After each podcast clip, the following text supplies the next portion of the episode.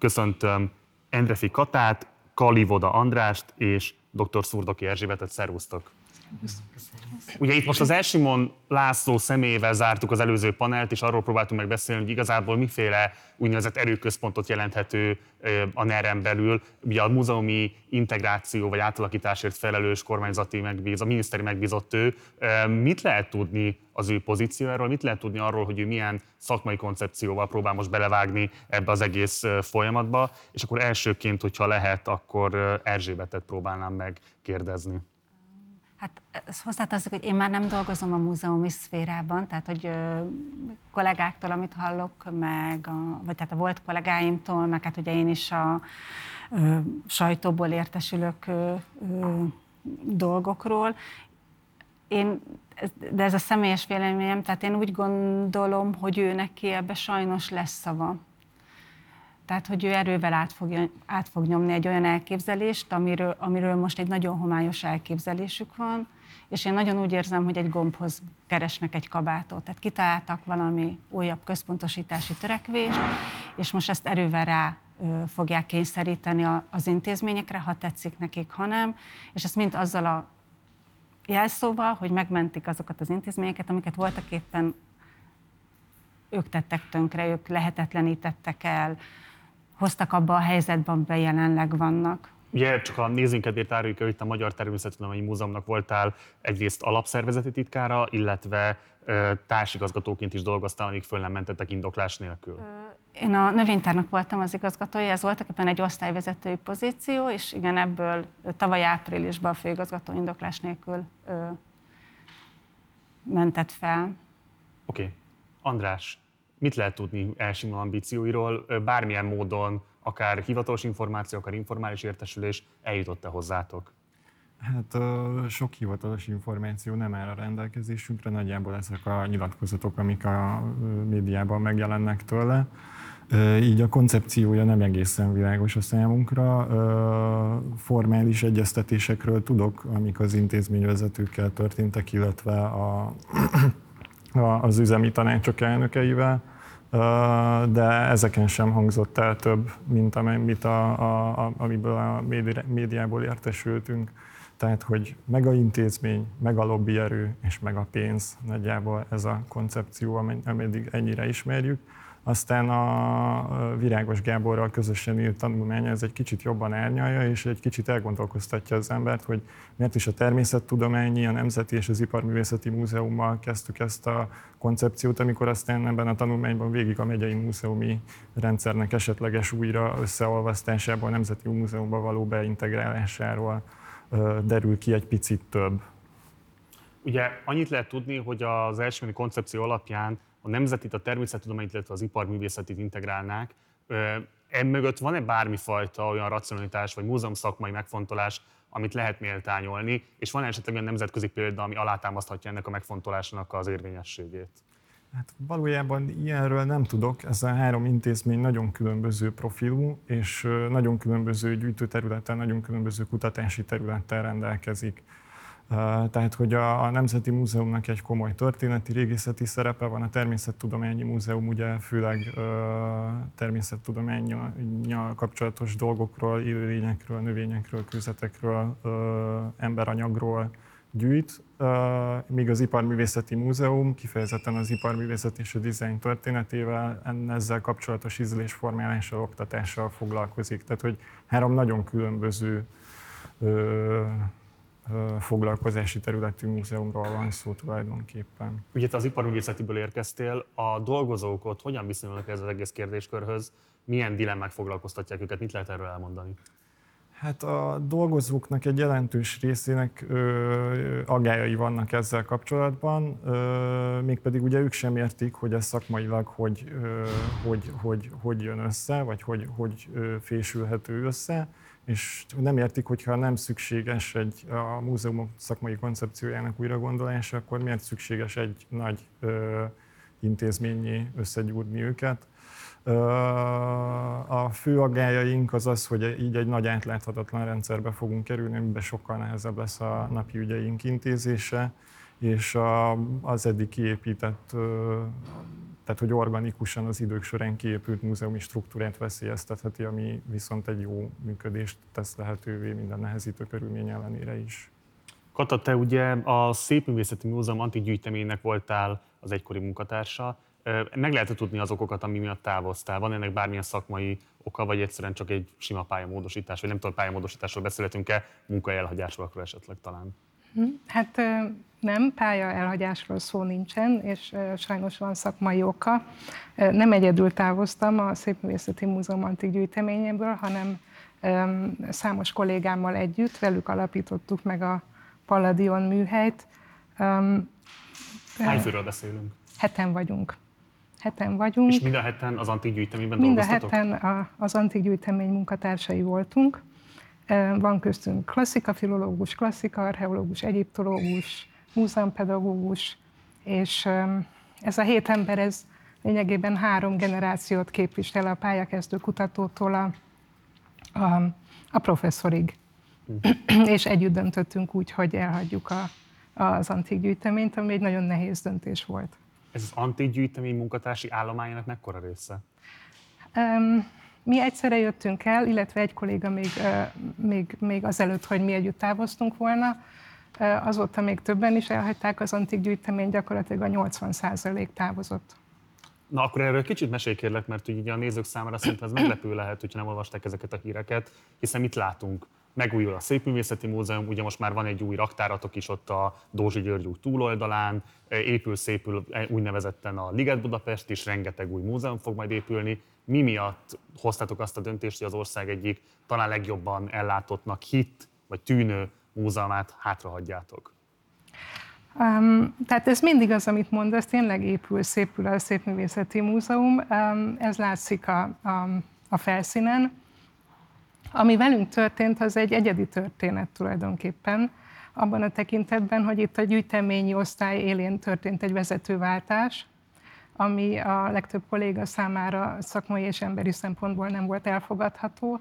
Ráadásul együtt járt egy olyan koncepció vagy modellváltással, amiről mi lényegében nem kaptunk tájékoztatást, de amit sejtettünk belőle, az nem volt biztató. Tehát itt lényegében egy olyasfajta azt hiszem, hogy egy olyasfajta centralizációs törekvésről van szó a gyűjtemény életében kicsiben, mint ami egyébként a múzeumok életében nagyban játszódik le. Tehát a, a, mi a gyűjtemény autonómiát éreztük veszélyben, és ez, ehhez nem akartunk hozzájárulni. Ez Bán Lászlónak, a színművészeti vezetőjének saját kezdeményezése volt, vagy rajtad kívülálló okok hatalmasodtak el az intézményen belül? Hát erről nekem nincsen információm, ez a főigazgató döntése, hogy ezt valami befolyásolta, ezt nem tudom. És tudtátok vele bármilyen módon érdemben egyeztetni erről? Hát érdemben nem mondanám, amikor, ez, amikor én erről értesültem, én akkor megbízott osztályvezető voltam az antik gyűjtemény élén. Ugye az egész dolog onnan indult, hogy a korábbi gyűjteményvezetőt nyugdíjazták a koronavírus ideje alatt. Én akkor az ő felmentési ideje alatt megbízott osztályvezetőként dolgoztam. Amikor engem erről a változásról értesítettek, akkor írtam egy levelet a főigazgató úrnak, amiben jeleztem az aggájaimat, hogy ez a vezetőváltás milyen következményekkel járhat az antik gyűjtemény életére nézve.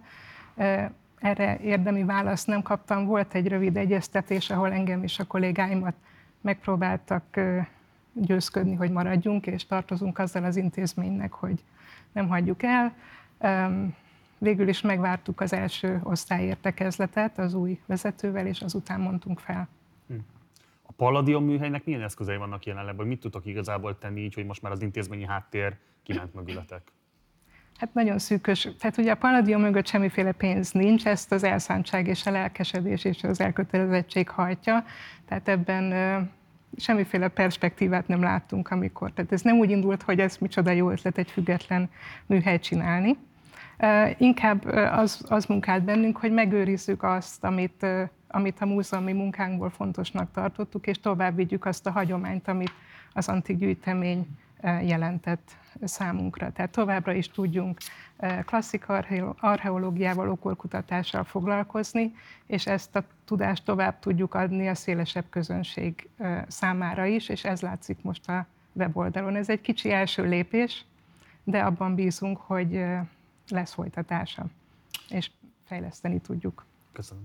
Erzsébet, tedd meg kérlek, hogy a nézők számára, akik esetleg nem követték a részleteit a te kényszerű távozásodnak, hogy ismerteted azt, hogy pontosan milyen körülmények között hozták meg, vagy hoztad meg te ezt a döntést. Mi vezetett oda, hogy most már nem vagy társigazgató?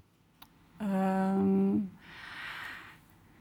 Hát, hát én a, arról pontosan engem nem tájékoztatott a főigazgató, hogy miért döntött így. Tehát én egyik nap, tehát a pandémia alatt, a, tehát a 2020-as tavaszi pandémia időszak alatt kaptam egy, fölhívott a főigazgató úr, és közölte, hogy másnaptól nem én vezettem a növénytárat, hanem egy másik kollégára bízza, és azt is közöltem velem, hogy nem kívánja ezt megindokolni. Sem írásban, sem szóban, sem előtte, sem előtte, sem írásban, sem szóban nem érte kritika a munkámat.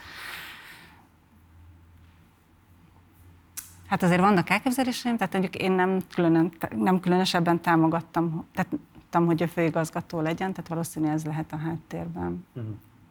A válaszolnál jelent meg egy írás Podani János MTS biológus uh-huh. tollából, ami a költöztetés, ugye a gyűjteményi költöztetés alkotmányellenes terveiről írt. Mit lehet tudni jelenleg erről az egész folyamatról? Mert hogy jelenleg nagy a csönd, amikor ugye kiderült ennek a híre, akkor nagyobb felzúdulás volt, számos kifejezetten konzervatív értelmiségi is felszólalt ellene. Mit lehet tudni jelenleg erről a folyamatról? Jelenleg nagyon altatják ezt a témát, tehát most teljesen visszavonultak, tehát a, a, amennyire én értesültem a volt kollégáimtól, tehát most egyáltalán nincsen szó a debreceni költözésről, amióta ez a múzeum integráció szóba került, azóta ez a téma ö, altatva van. Tehát a, folyamat, tehát a gyűjteményi helyzet felmérése, hogy mit, hogy lehet becsomagolni, azért ez az utóbbi hónapokban folyamatosan zajlott továbbra is, de, de semmilyen konkrét terv ö, nincsen, semmiről nem tájékoztatják a kollégákat, nem tudunk semmiről. Ugye Podani kifejezetten arról írt ebben a válaszolnános cikkében, hogy a gyűjteménynek a költöztetése 200 kilométerrel arrébb, ez igen jelentős gyűjtemény károsodással járhat. Ő úgy satszolt, hogy akár a harmada is a gyűjteménynek megsemmisülhet, vagy végzetesen károsodhat. Te ismered belül a gyűjtemény állapotát, mit lehet erről elmondani? Tehát a mi gyűjtemény, tehát a gyűjteménynek jelentős része az, az, az élő anyag, vagy hát valamilyen módon preparált téli anyag, ezek nagyon-nagyon sérülékenyek. Tehát a, a növényeink papírok között vannak, ugye az nagy súly, hogy ha ezeket egy, tehát nem lehet túl nagy dobozokba tenni, mert hogyha egymásra helyezzük ők a, őket, akkor összetörnek.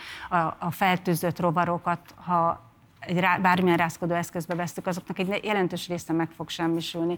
200 kilométeren egy teherautóban bármi történhet, tehát ekkora gyűjtemény, tehát több mint 10 millió példány van a Magyar Természettudományi Múzeumban nem lehet olyan gondossággal szállítani, vagy csak nagyon-nagyon nagy anyagi befektetéssel, hogy tényleg minden épségben odaérjen. És akkor még nem beszéltem arról, hogy a, az ásványokat, amely, amelyek szintén nagyon törékenyek, hogyan lehet elvinni. Súlyban is hatalmas mennyiségről beszélünk, tehát hogy, hogy ennek a mozgatása, kipakolása, bepakolása, valahogy át, tehát, tehát egyszerűen csak azt elképzelni, hogy ezt a 10 millió példányt, nagyon sok ezer polcról beszélünk, nagyon sok rovardobozról, növénykötegről beszélünk, ami a különböző gyűjteményeinkben van. Tehát ezeket elkezdik bedobozolni, tehát pufferhely nem lesz az épületekben, ahol ezeket tárolják. Tehát, hogy tehát, tehát mi folyamatosan attól féltünk, tehát hogy egy-egy gyűjtemény mozgatást is nagyon óvatosan szoktunk elvégezni, pont azért, hogy ne károsodjanak a gyűjtemények, hiszen vannak több mint 200 éves anyagaink is. Hogyha ezt, ezt felrakják bármilyen kamionra és szállítják, és itt pakolják, ott pakolják, felbecsülhetetlen, hogy milyen kár lesz benne. És akkor még arra, arról nem is beszél, hogy eltűnik valami, csak bármi történhet a kamionokat. Tehát, tehát nekem egy rémálom, ha belegondolok ebben a Nemzetközi Múzeum szakmai szintéről van-e bármilyen példa hasonló volumenű gyűjteményköltöztetésről az elmúlt, nem tudom én, 10-15 évben? Van, tehát költöztettek múzeumot, nem Isten ellen való vétek múzeumot költöztetni, csak nem 200 kilométerre, és nem egyszerre egy egész múzeumot, és ezek több évig tartó folyamatok, nagyon alaposan átgondolt ö, ö, folyamatok. A te sejtésed szerint van esély arra, hogy mi az évben megindul a költöztetés, vagy mindenképpen ki fogják várni a választásokat? Esélytelen, tehát hogy nem lehet összecsomagolni ennyi idő alatt a gyűjteményeket, tehát most már az év közepe van, azt, tehát megrendelni a, a, a dobozokat, a, a tömőanyagokat, tehát annak a beszerzése nem zajlana, ha most eldöntenék, nem zajlana le év végéig. Hát Hát hogy ez nem, nem, ez nem olyan, mint egy lakásköltözés, hogy hopp, Ez akkor én teljesen világos, de nyilván attól is függ egyébként, hogy mekkora tervezett veszteséggel számolnak. Tehát, hogyha azt mondják, hogy tényleg a múzeumi gyűjtemény harmada az kuka, akkor innentől kezdve nyilván könnyebb összecsomagolni, mint hogyha aprólékos gondossággal próbálnának mindent megőrizni. Nem tartom valószínűnek, hogy Nem idén tudom, nem. valószínű. Jó.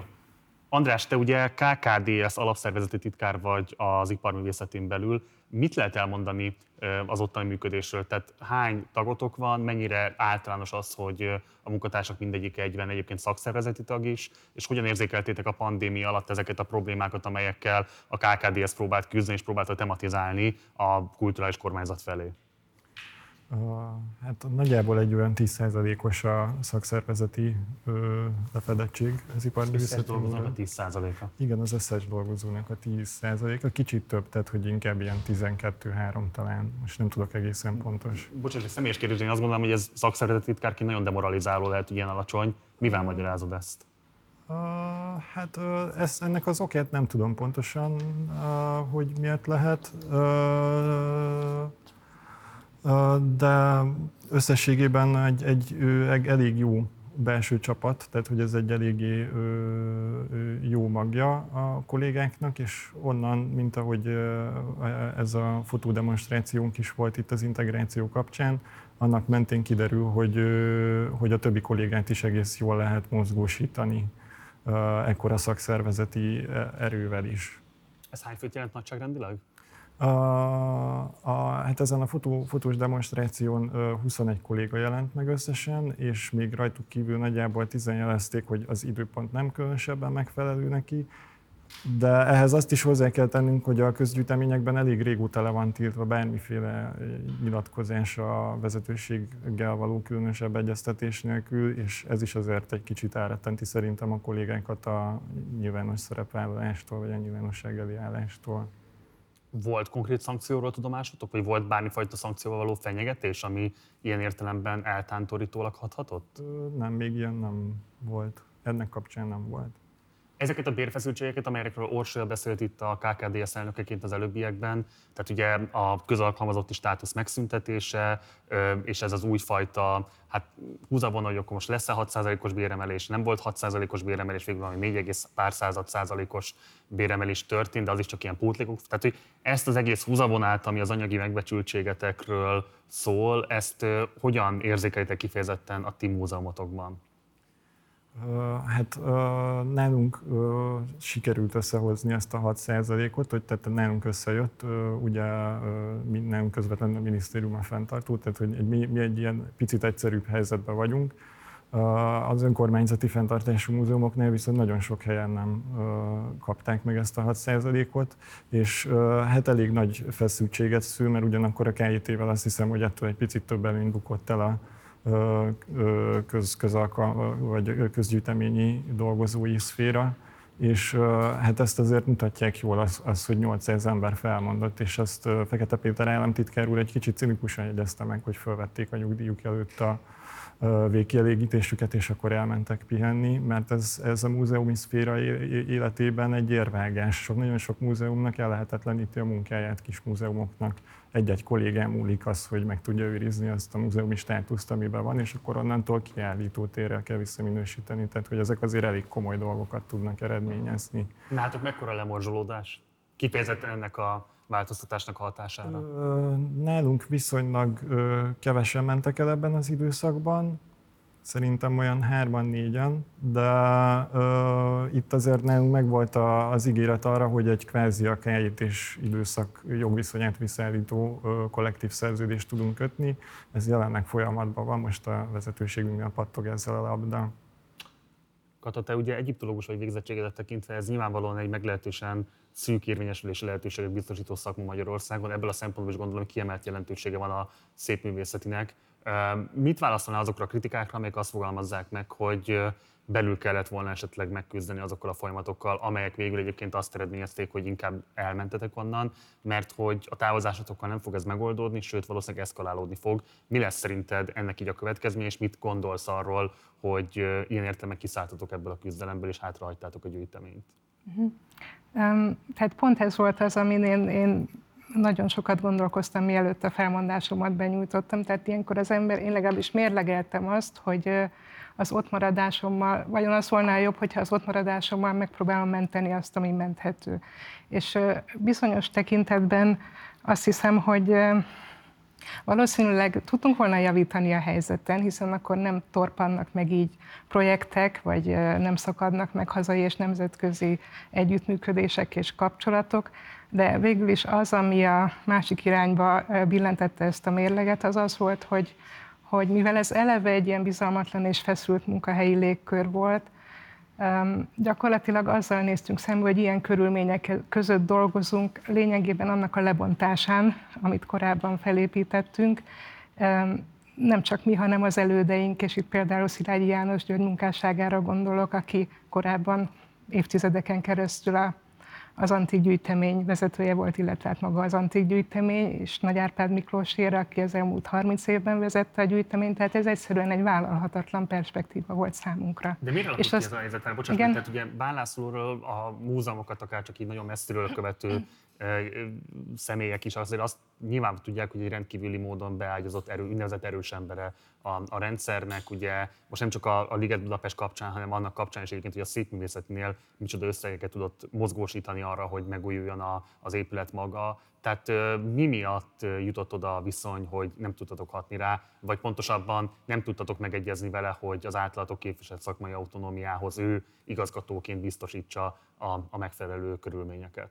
Hát én biztos vagyok benne, hogy neki nem volt célja az, hogy mi távozzunk. De nem is volt annyira fontos, hogy maradjunk, hogy ezért lépéseket tegyen. Hogy ennek a hátterében mi áll, ezt nem tudom megmondani, de az tény, hogy lényegében azzal, hogy egy gyűjteménynek a 80%-a távozik, az, az ennek a, a, hát mondhatom, hogy nemzetközi rangú tudományos műhelynek, ami az antik gyűjtemény volt, ez gyakorlatilag a, a leépülését jelenti. Erről négy szemköz sem vallott nektek, hogy itt milyen erőkkel próbál küzdeni? Én nem tudtam vele beszélni. Így konkrétan nem fogadott téged? Nem, a, e, ezután az es korábban igen, de akkor nem volt erről szó. Uh-huh. Tehát nem tudtuk meg az ő indokait. És a nemzetközi egyiptológusi szintéren milyen viszony ez nem, van? Tehát, hogy az, a, én egyiptológus vagyok, de ugye ez egy egyiptomi osztály, egy külön osztály, tehát ez igazából inkább klasszika archeológia, ez csak e Akkor azt mondom, hogy nemzetközi szintéren milyen viszony van annak, hogy ezzel a gyűjteményen most így fognak majd elbánni? Tehát személyes visszajelzéseket kapunk, hát a megrökönyödés, de sajnálkoznak, nem tudnak mit tenni. Tehát ezen túl nem próbálkoznak semmifajta nemzetközi szolidaritással, nyomásgyakorlással bánászni róla, hogy ilyen, nem, nem hiszem, hogy ilyen folyamatban lenne. Okay. És akkor még egy olyan kérdés, hogy a Paladionnak jelenleg mik a legfontosabb szakmai célkitűzései? Tehát mi az, amit most próbáltok tematizálni, mi az, amiben próbáltok majd esetleg lépni előre? Tehát a Palladion, ami most látszik a weboldalon, az lényegében az első lépés, ez az úgy, úgy mondanám, hogy közönségszolgálati ág, amit így hirtelen meg tudtunk teremteni. Ezzel annyi a célunk, hogy, hogy hogy a szélesebb közönségnek is élővé tudjuk tenni az antik hagyományt, hogy bemutassuk, hogy ez egyáltalán van, hogy, és mennyi közünk van hozzá. És ezekkel a kis asszociatív bejegyzésekkel, amiket az oldalon közé teszünk, ezek a, a, abból a megfontolásból jönnek létre, hogy gyakran egy Carson Kóma szám, vagy egy Patti Smith dal, vagy egy kortárs vers, vagy novella részlet többet tud hozzátenni egy adott műtárgyhoz, vagy máshogy tud szólni róla, mint egy hosszú tanulmány. Persze a hosszú tanulmányok érdemeit semmiképpen nem vitatnám ezzel. A következő lépés az az, hogy a Palladionnak a tudományos ö, ö, alapját meg tudjuk őrizni, mert ugye alapja van, csak tudományos kutatást pénz nélkül végezni szinte lehetetlen. Ugye a Palladionban ketten írják most a doktori diszertációjukat. Én nagyon bízom benne, hogy ezek a diszertációk el fognak készülni, és hogy erre tovább tudunk építkezni, és hogy ezzel meg tudjak mutatni azt, hogy, hogy így is lehet, és hogy a választás végső soron az a miénk, hogy hogyan és mivel foglalkozunk tovább úgy hivatkoztam magadra, hogy nem vagy elhagyó, ezért, hogyha megenged, akkor megkérdezem, hogy te és a távozó munkatársaid jelenleg hol dolgoztak, mit lehet erről elmondani, ha el lehet mondani bármit is. Hát persze. Van, aki, nekem például nincs még új munkahelyem, igazából a Palladion műhelynek a menedzselése olyan sok energiámat veszi el, hogy, vagyis hogy áldozom rá, hogy nem is igazán kerestem még, ezt nyilván a családomnak köszönhetem, hogy ezt egyáltalán meg tudom engedni magamnak, de előbb-utóbb mindannyiunknak van, aki már talált másik munkahelyet. Ennek nincs köze a klasszik archeológiához, vagy a, vagy a, a szakmához közelebbről. Tehát most gyakorlatilag arra a működésre állunk be, hogy van egy civil foglalkozásunk, és amellett szerelemből csináljuk a Palladiont. Reméljük, hogy ez később majd könnyebb lesz. Most ilyen. Erzsébet, egy picit beszéljünk még kérlek erről az új igazgatóról. Ugye itt volt a Magyar Narancson egy cikk, ami azt taglalta, hogy az új igazgató elsősorban azt vizsgálna, hogy kimutatható-e a hunok, a honfoglaló magyarok és az Árpádház, Árpádház között a genetikai kapcsolat. Ez mennyiben atipikus, mint természettudományi múzeumi profil? Hát Természettudományi Múzeumban nagyon-nagyon széles a, a kutatási spektrum, tehát ugye minden élő és élettelen természeti értéket gyűjtünk, mindennel foglalkozunk, foglalkoztunk. Belefér ebbe voltak éppen. Ezeken mindig az a baj, amik- amikor ez válik egy ez válik a, a múzeum egyik fő profiljává, vagy ez válik a legfontosabb, amikor valaki egy egész intézményt vezet, és nem lát ki ez mögül. Nem, tehát én az utóbbi időben, amiket olvastam nyilatkozatokat, én továbbra is azt látom, hogy nem lát ki az embertani gyűjtemény perspektívájából, tehát nem látja az egész múzeumot, nem látja át, hogy milyen értékek, vesznek, ö, ö, értékek mennek veszendőbe, hogy mekkora veszteség az a rengeteg ö, muzeológus, aki eljött, akik helyett nincsen új szakember. Tehát az, hogy egy valakinek mi a kutatási iránya egy intézményen belül, az millió más témánk van ez mellett. Amik önmagukban, ha felsorolnánk, az ugyanilyen egy szűk szelete a világnak.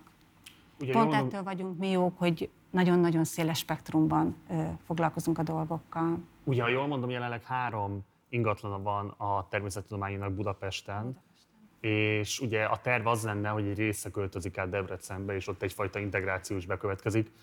Laikusként akár még az is felvethető, hogy ez valójában nem föltétlenül rossz, hogyha ilyen szempontból megszűnik az a fajta kitettség, hogy a különböző ingatlanok között kell közlekedni. Mit válaszolsz esetleg ezekre a felvetésekre? Miért nem kívánatos ez a fajta integráció? Hát ingatlana egy van a múzeumnak a Baros utcai épület, az össz, másik kettőben bérlők vagyunk, de ugye ebben három épületben vannak elosztva a gyűjteményeink, és ez nagyon rossz. Tehát ugye az volt az ígéret lassan már több mint 20 évvel ezelőtt, hogy a Ludovikára fogunk mindannyian összeköltözni. Ezt vártam mindenki. Tehát már az, hogy városon belül közlekedni kellett az épületek között, ez nagyon szétválasztotta a kollégákat.